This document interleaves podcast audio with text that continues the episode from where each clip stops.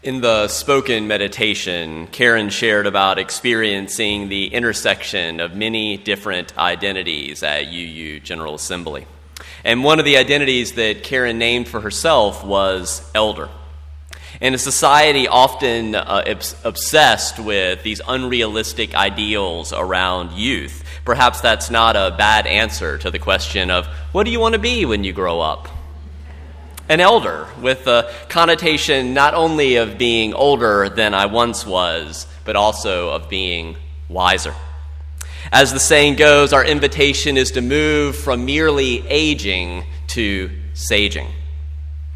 Have you ever been in the middle of a meeting, especially a heated debate, and heard an elder speak? In the midst of sparks flying and wounded egos battling, I've seen elders speak words of wisdom born out of a lifetime of experience that suddenly calmed the storm of debate, diffused the tension in the room, and allowed a community to move forward together instead of divided. Elders serve as a ballast in the ship, the heavy material placed low in the vessel that gives it stability. Part of what gives an elder gravitas is the perception that they are speaking authentically, with the interest of the whole community at heart, without self interest, without ulterior motive.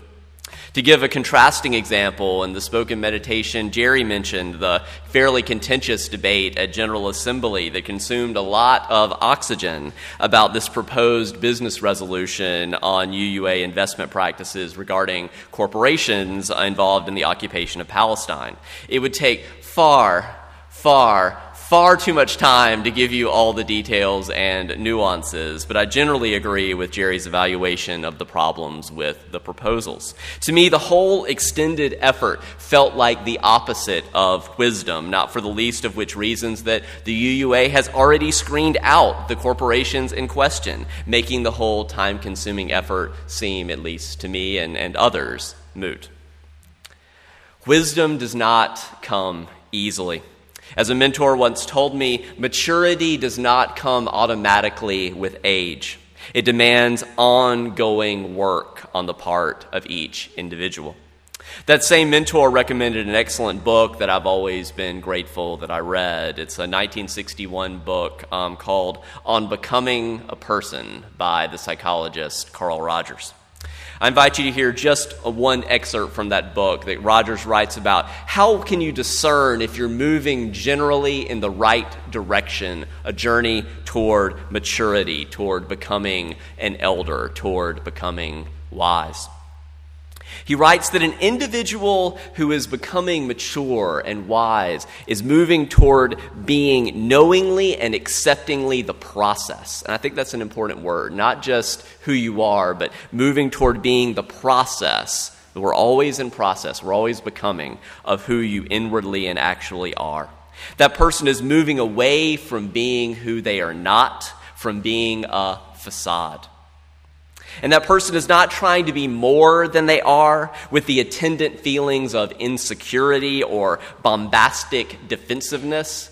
But just as you're not trying to be more than you are, you're also not trying to be less than you are with the attendant feelings of guilt and self deprecation.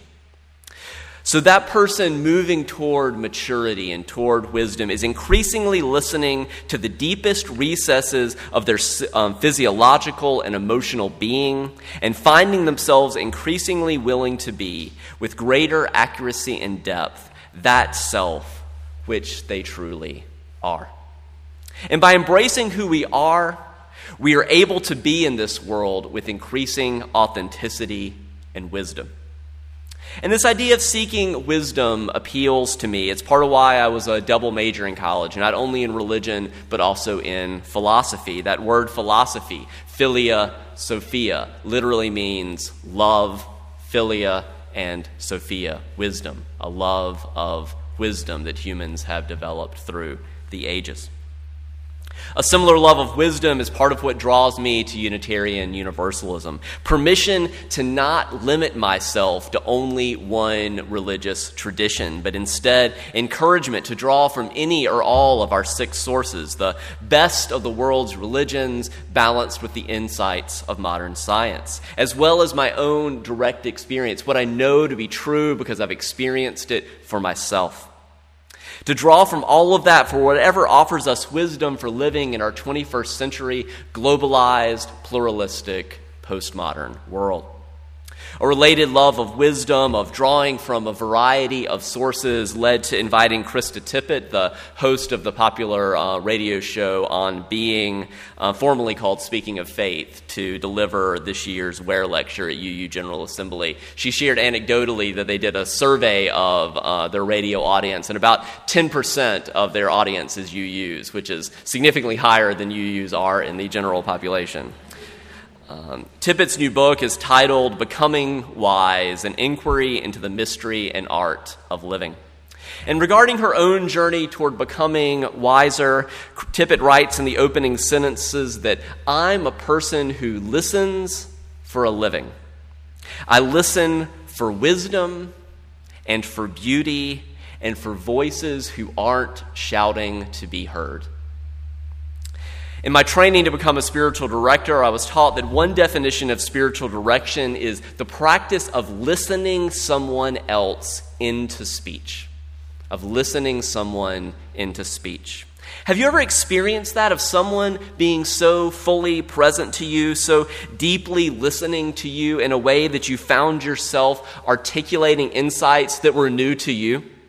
Not just saying those same things you've already known, but found yourself with this container, this time in your space where you were new insights were emerging for you.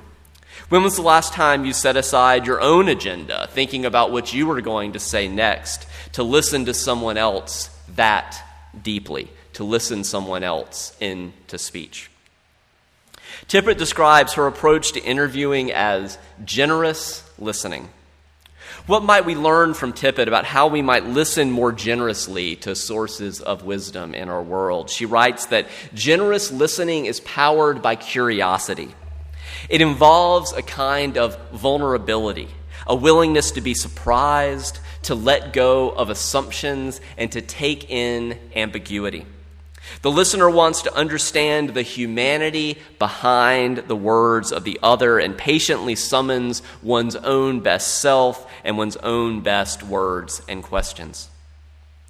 So, at the end of a tragic week in this nation, what occasions might you have in the coming days and weeks to offer generous listening to others, particularly to others who are not like you?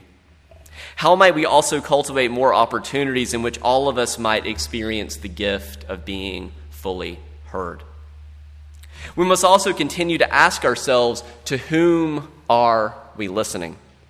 One of the many reasons that the Black Lives Matter movement is so important is that in the founding document of our country, Article 1, Section 2 of our Constitution, right there at the beginning, not too many lines after we the people, it says that we count black lives as only three fifths of a person.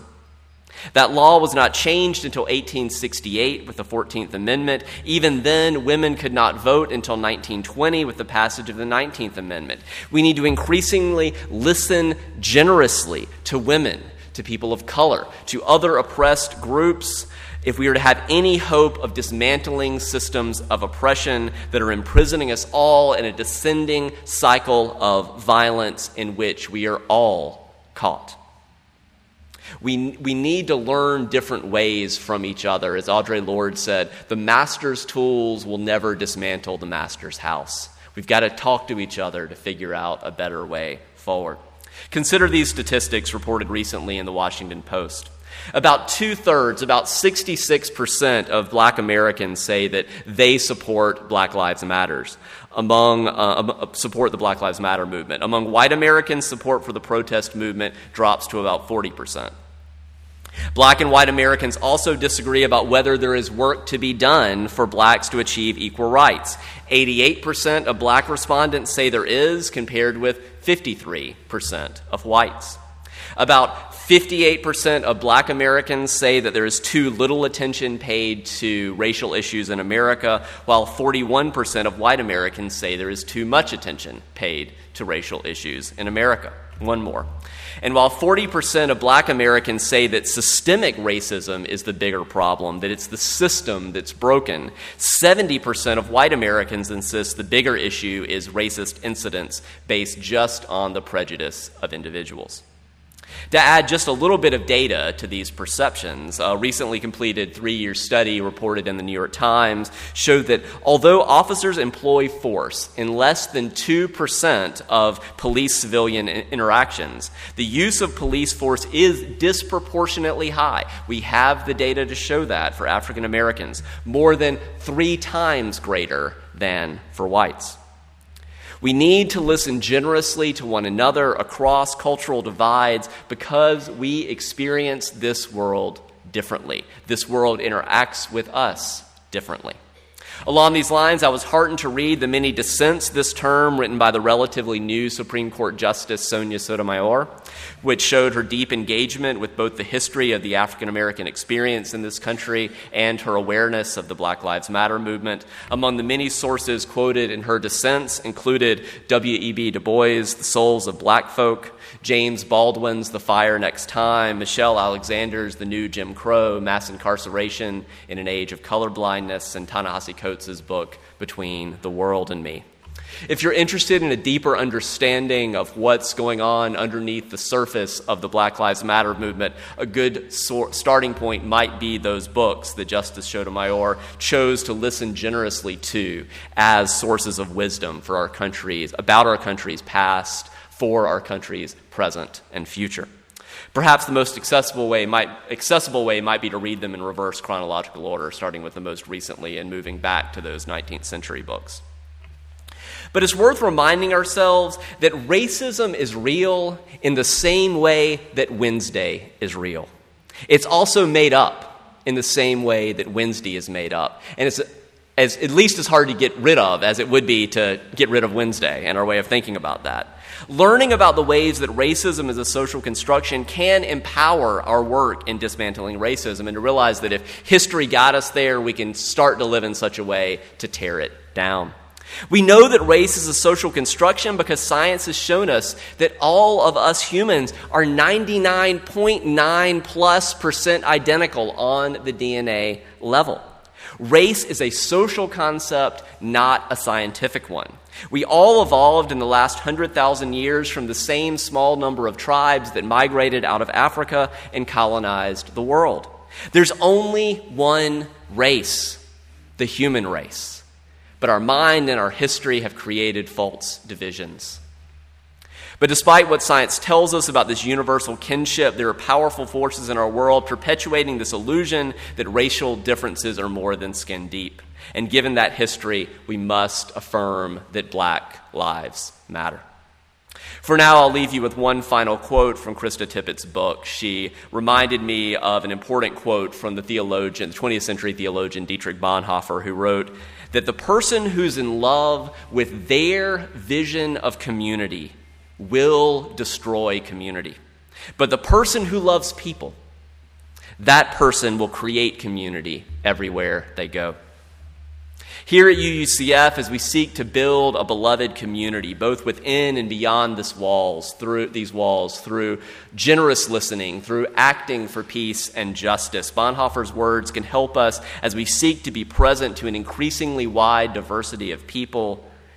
Let us remember that the person who's in love, if you're just in love with your vision of what you think beloved community looks like, you will destroy communities in your wake. But if you love the people, the real, actual fullness of the human beings who are sitting beside you and around you, you will create beloved community wherever you go.